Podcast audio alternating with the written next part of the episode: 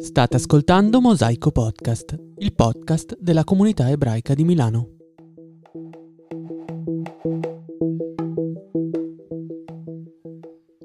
Vittoria di Scudetti ad Auschwitz. È questa la triste storia di Arpad Weiz, allenatore di calcio ebreo-ungherese che introdusse importanti innovazioni in questo sport, ma che subì, come altri suoi colleghi ebrei, le nefaste conseguenze delle leggi razziali del 1938.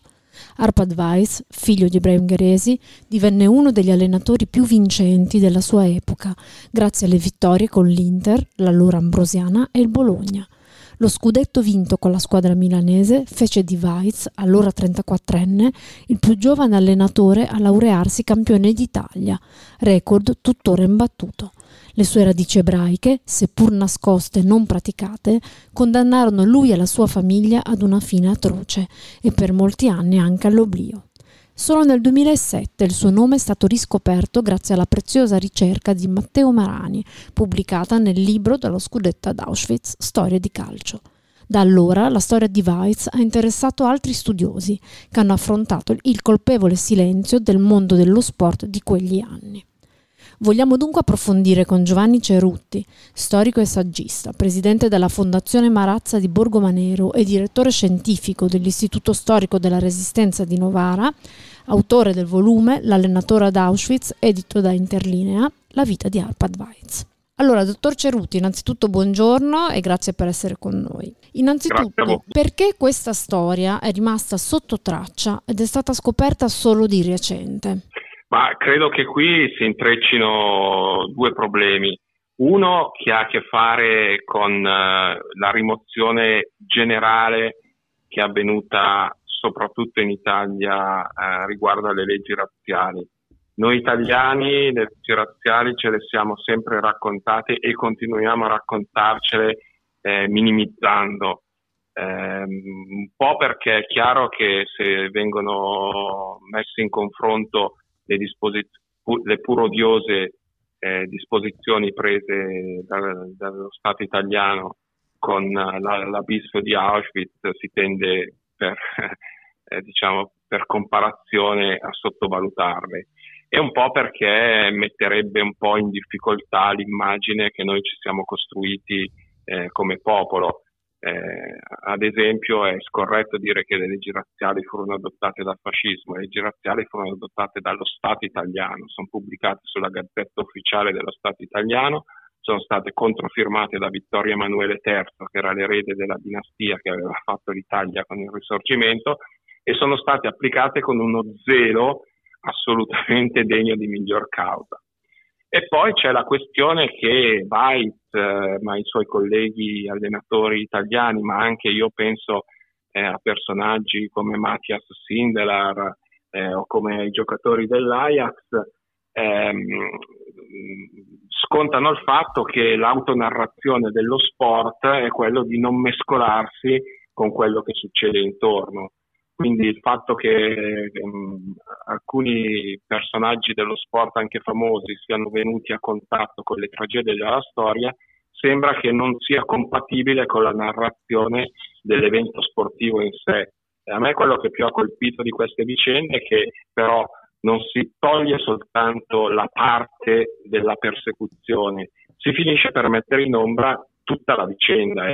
Il caso di Weiz è uno dei più emblematici, per cui non sparisce soltanto il Weiz perseguitato dallo Stato italiano e il Weiz sterminato eh, dallo, dallo, Stato nazista, ma scompare anche il Weiz grandissimo allenatore. Ecco, allora perfetto, ci aiuta a ripercorrere in sintesi la vicenda di Arpad Weiss sia dal punto di vista professionale che dal punto di vista umano. Sì, dal punto di vista professionale Weiz, beh, l'ha già detto lei molto bene in introduzione, è stato intanto uno dei, dei, degli allenatori più vincenti di sempre.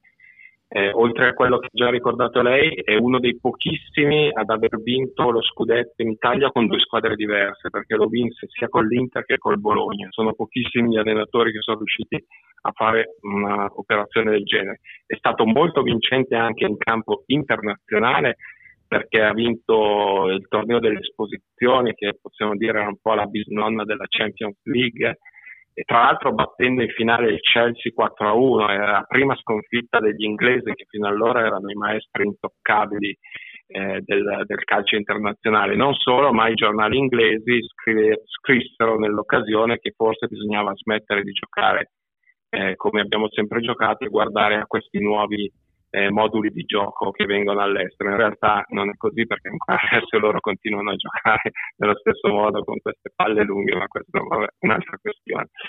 E, ehm, e, e quindi c'è questo, eh, questo fatto. Weiss ha avuto una carriera da calciatore anche piuttosto promettente, ma che finisce quasi subito per un brutto infortunio. Inizia ad allenare e subito all'Inter nel 29-30 eh, vince lo scudetto con l'Inter resta competitivo perché arriva due volte secondo, eh, si, eh, arriva anche in finale della Mitropa Cup che era l'altra grande eh, competizione internazionale, viene poi eh, preso dal Bologna che allora era una squadra eh, molto potente, molto forte, perché la geografia calcistica era un pochino differente da quella di adesso. Col Bologna vince due scudetti consecutivi e eh, appunto il trofeo delle esposizioni. Non solo, ma io ho voluto rimarcare sia l'Italia del 34 che l'Italia del 38, cioè le due Italie campioni del mondo, devono entrambe moltissimo a Weiz, perché l'Italia del 34, l'intelaiatura di gioco e i giocatori più importanti vengono dalla sua Inter e quelle del 38 vengono dal suo Bologna. Uno per tutti, Weiz scopre Meazza quando aveva solo 16 anni, lo lancia eh, subito in prima squadra ed è stata una delle colonne delle due vittorie, delle due vittorie italiane. Però a questo punto, quando è sull'apice della fama, viene colpito dalle leggi razziali. Tra l'altro eh, tra l'altro leggi razziali, in realtà si chiamavano provvedimenti per la difesa della razza italiana e questo già la dice lunga, quindi allora si pensava A che esistesse una razza italiana e B che andasse difesa e C però, leggendo poi i provvedimenti per la difesa della razza italiana, sembrava che l'unica minaccia alla razza italiana fosse la presenza di queste eh, cittadini italiani o stranieri riconducibili alle comunità ebraiche. Anche su questo bisognerebbe secondo me fare delle riflessioni, soprattutto se consideriamo l'esegu- l'esiguità numerica eh, delle comunità ebraiche in Italia eh, rispetto alla, alla, alla, popolazione italiana. Kevait viene discriminato da un uh, provvedimento molto particolare che è quello che imponeva l'espulsione agli ebrei eh, che avevano la cittadinanza straniera, perché Weiz continuava a essere, come avete detto, cittadino ungherese, ma l'Ungheria è stata la prima nazione europea ad introdurre una legislazione antisemita fin dagli anni venti. E in quel momento c'era il, il regime di Orti per cui mh, Weiz mh, non ha nessun tipo di difesa che questo è un obbrobrio dal punto di vista del diritto internazionale, cioè lo Stato italiano espelle dall'Italia un cittadino straniero in forza di una motivazione ridicola. Il punto è che per lo Stato eh, ungherese quella non era una, una, motivazione ridicola perché lo Stato ungherese stava discriminando i cittadini ungheresi eh, di comunità ebraica. Questo ci dice anche che cos'era l'Europa degli anni 30, è un'altra memoria con cui si fa difficoltà eh, a venire raccontato, perché è molto semplice eh, risolvere tutta la questione con eh, l'obbrobrio nazista che c'è stato ovviamente, ma questo permette di dimenticare tutti quei bei contributi che tutte le nazioni europee, chi poco chi tanto, hanno dato in questa pagina vergognosa della nostra storia. Quindi deve lasciare l'Italia e io dico nel mio libro a quel punto la carriera di Weiz è finita perché da questo momento lui cerca eh, un ingaggio perché tra l'altro non sapeva fare null'altro nella vita, quindi doveva anche guadagnare e mantenere la sua famiglia, ma lo cerca non più in base al suo valore e alla possibilità di accasarsi come allenatore, ma cerca un posto a questo punto dove rifugiarsi e sceglie l'Olanda perché allora l'Olanda sembrava una terra d'accoglienza. L'Olanda aveva ancora uno Stato liberale, non aveva una legislazione eh, antisemita e soprattutto era neutrale. E la neutralità eh, in quell'Europa sembrava ancora un valore eh, sacrosanto, e invece co- sappiamo che così non sarà perché Hitler per aggirare la Maginot passa dal Belgio all'Olanda neutrali. E a questo punto Weitz, che appunto aveva trovato questa squadra, il Dordrecht, tra l'altro i risultati migliori nella storia del Dordrecht, che adesso gioca in seconda divisione, eh, arrivano grazie ad Arpar Weitz e forse dal punto di vista tecnico questi quarto e quinto posto col Dordrecht che fra noi era una squadra di brocchi eh, è decisamente forse superiore ai trionfi con Bologna e Inter dove potevi far giocare Meazza, Sansone, Fedullo e tutti questi straordinari, straordinari campioni.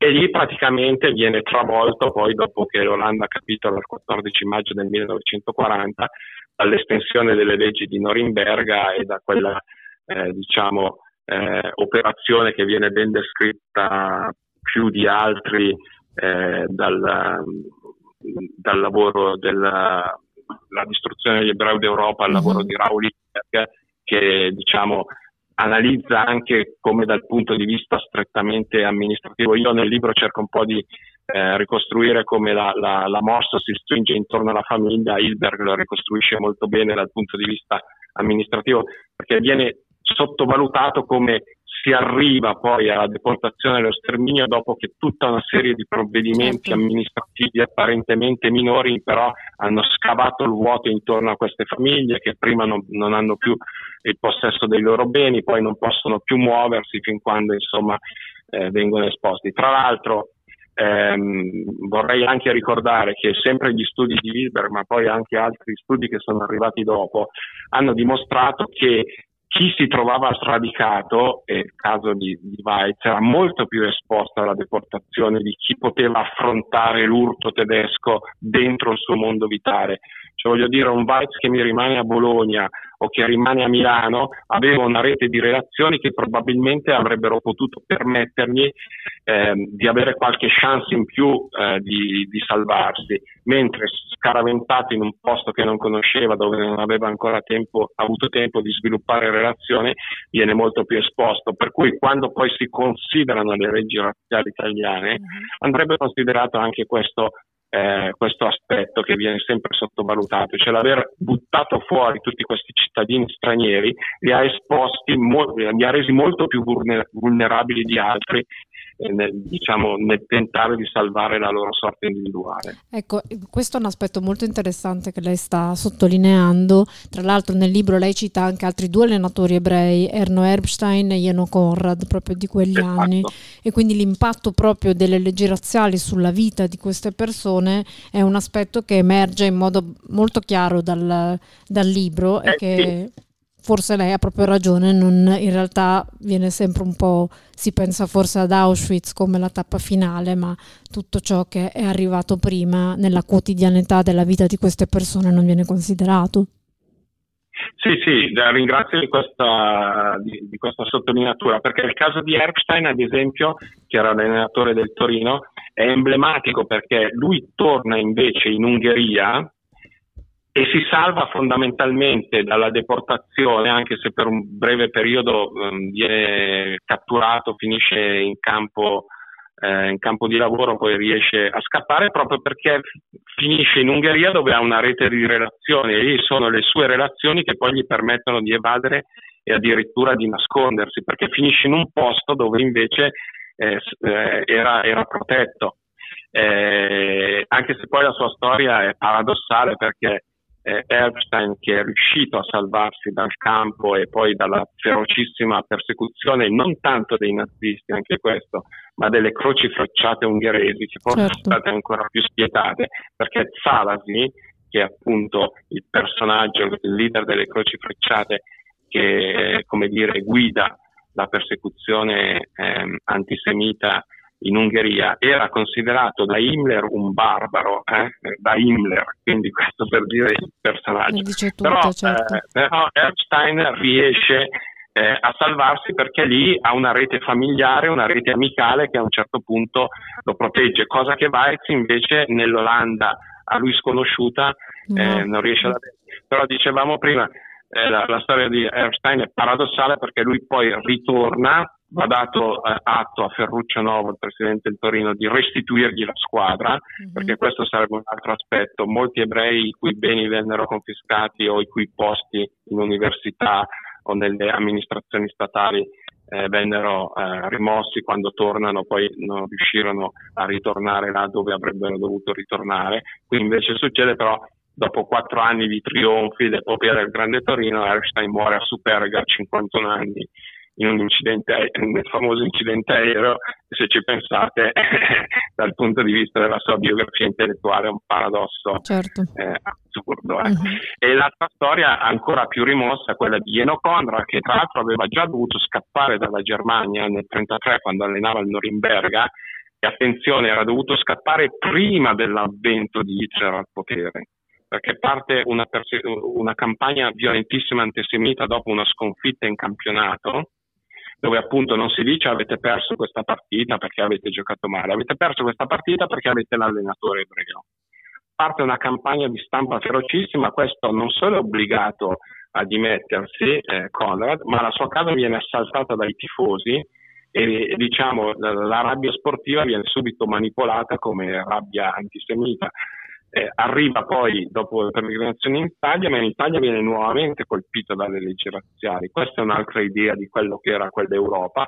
E poi eh, finisce in Francia a, a allenare l'Olympique Lillois, ma dopo tre mesi che in Francia c'è l'invasione eh, tedesca della Francia, quindi di nuovo deve scappare fin quando riesce ad andare negli Stati Uniti.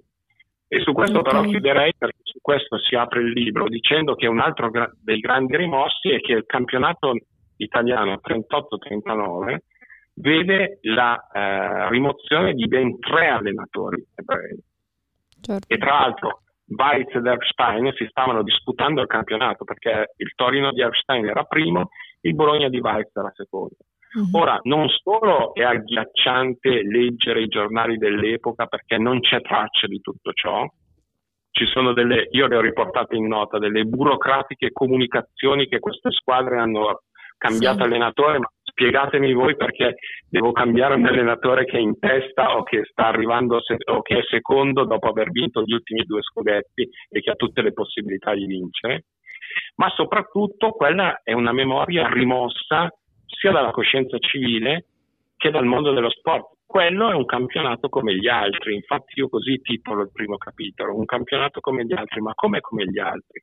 Qui a parte vabbè che è stato falsato dal punto di vista sportivo e vabbè questo lasciamo perdere, ma dal punto di vista umano civile, ma che senso ha dire che quel campionato è stato assegnato quando è stato sfregiato dalla rimozione di tre allenatori sulla base che si tratta di allenatori ebrei, ma stiamo scherzando, certo. soprattutto quando continuiamo a dire che lo sport promuove i valori dell'integrazione, che i giovani devono fare sport per imparare a socializzare e poi ci teniamo dentro eh, come se fosse un campionato come un altro, un campionato che è stato violentato da una decisione così inumana. Eh, certo. Eh, questo credo che sia un'altra riflessione da fare. Ecco, mm, a proposito, proprio ehm, sul discorso della, della, dello sport, del mondo sportivo, eh, volevo chiederle, proprio in, in, un'epoca, comunque quella contemporanea, in cui di fatto purtroppo si parla ancora moltissimo di razzismo nello sport, anche di antisemitismo, purtroppo l'attualità eh, ce lo conferma ogni giorno, perché è importante ricordare oggi la storia di Arpad Weiss così come anche quella degli altri due allenatori? Quali sono gli insegnamenti che se ne possono trarre? Ma eh, secondo me, eh, se, uti- ecco, se ehm, adesso il termine utilizzare è bruttissimo, ma, ma se ce, ne, ehm, ce, ne, appropriamo in modo ehm, corretto, eh, è una storia che è una miniera di insegnamenti anche per l'oggi. Intanto eh, c'è un, un, motivo più storico che io eh, riprendo nel libro, ehm, seguendo la suggestione di uno storico inglese, eh, Martin, perché eh, come lo sport ha affrontato l'eredità fascista è abbastanza paradigmatico di come eh, l'Italia in generale l'ha affrontata. Cioè, ehm, quello che si dice è eh, ma in fondo noi abbiamo continuato a fare le nostre cose, i nostri campionati, a giocare le nostre partite, poi vabbè ci obbligavano a fare quelle pagliacciate tipo saluto romano, mettere la maglia nera alla nazionale, io ho pubblicato la foto sia di Meazza che di Piola con la maglia nera eh, perché questo è un altro grande rimosso. Gli azzurri in quegli anni giocavano con la maglia nera e il fascio vittorio, quindi anche qui un'appropriazione di un simbolo che era di tutti e sovrapporre eh, il fascismo, eh, sovrapporlo alla nazione. Questo ha creato poi una serie di danni incalcolabili che ci tiriamo dietro eh, ancora oggi. E in realtà però è, è, è il racconto autosolutorio chi ha fatto il calcio ma che ha fatto tutta la società italiana, perché poi alla fine della guerra non trovavano un fascista, perché tutti dicevano che in realtà erano stati costretti a fare, a scendere a patti con queste cose per sopravvivere, però in realtà no, nessuno dava consenso. Quindi questa è una prima riflessione perché anche nell'autonarrazione, io parlo un po' dei mondiali del 34, ora nei mondiali del 34 l'Italia era uno squadrone, però ha vinto con una serie di manipolazioni arbitrali ispirate direttamente dal duce e dal regime che insomma mettono un po' di vergogna come italiani a dire che quello è un campionato mondiale eh, che abbiamo vinto, mm-hmm. a partire dal fatto che sei giocatori erano di nazionalità argentina, a cui avevano trovato non italiani, non, non diciamo come, due dei quali addirittura avevano già giocato la finale precedente del 1930 con la maglia dell'Argentina, quindi vabbè, anche, si aprirebbe tutto un altro discorso. Mm-hmm. E quindi c'è questo. E poi c'è proprio l'altra questione che se lo sport deve essere un, un, un valore di integrazione, io su questo ho scritto anche alcune pagine, perché è chiaro che dentro lo sport c'è questa ambivalenza, perché da una parte è competizione che può diventare feroce ed affermazione nazionalistica e purtroppo è successo tante volte, io racconto appunto quello che succede nel 34 o nel 38 quando i giornali italiani dicono che la nazionale italiana di calcio con la vittoria a Parigi dimostra la superiorità della razza italiana, perché questo hanno scritto, ma la Gazzetta dello Sport, eh. mm-hmm quindi stiamo parlando certo. di Teresa Interlandi per dire di come era entrato nel comune. E quindi, ma dall'altra parte invece, se inteso come correttamente, è uno straordinario strumento eh, di conoscenza, di fratellanza. Eh, ora, secondo me, eh, il punto è che quella storia di Weiss è lì come le altre, ma quella in modo più emblematico di altri, è lì invece a dimostrarci con, come questo rischio di eh, trasportare in modo improprio all'interno eh, del mondo sportivo valori nazionalistici o di sopraffazione fino a, a appunto esiti drammatici e tragici come quelli di Arpad e della sua famiglia, perché non mi ha raccontato che ad Auschwitz muoiono anche due bambini di 14 di 9 anni, eh, che erano Roberto e Clara Weitz.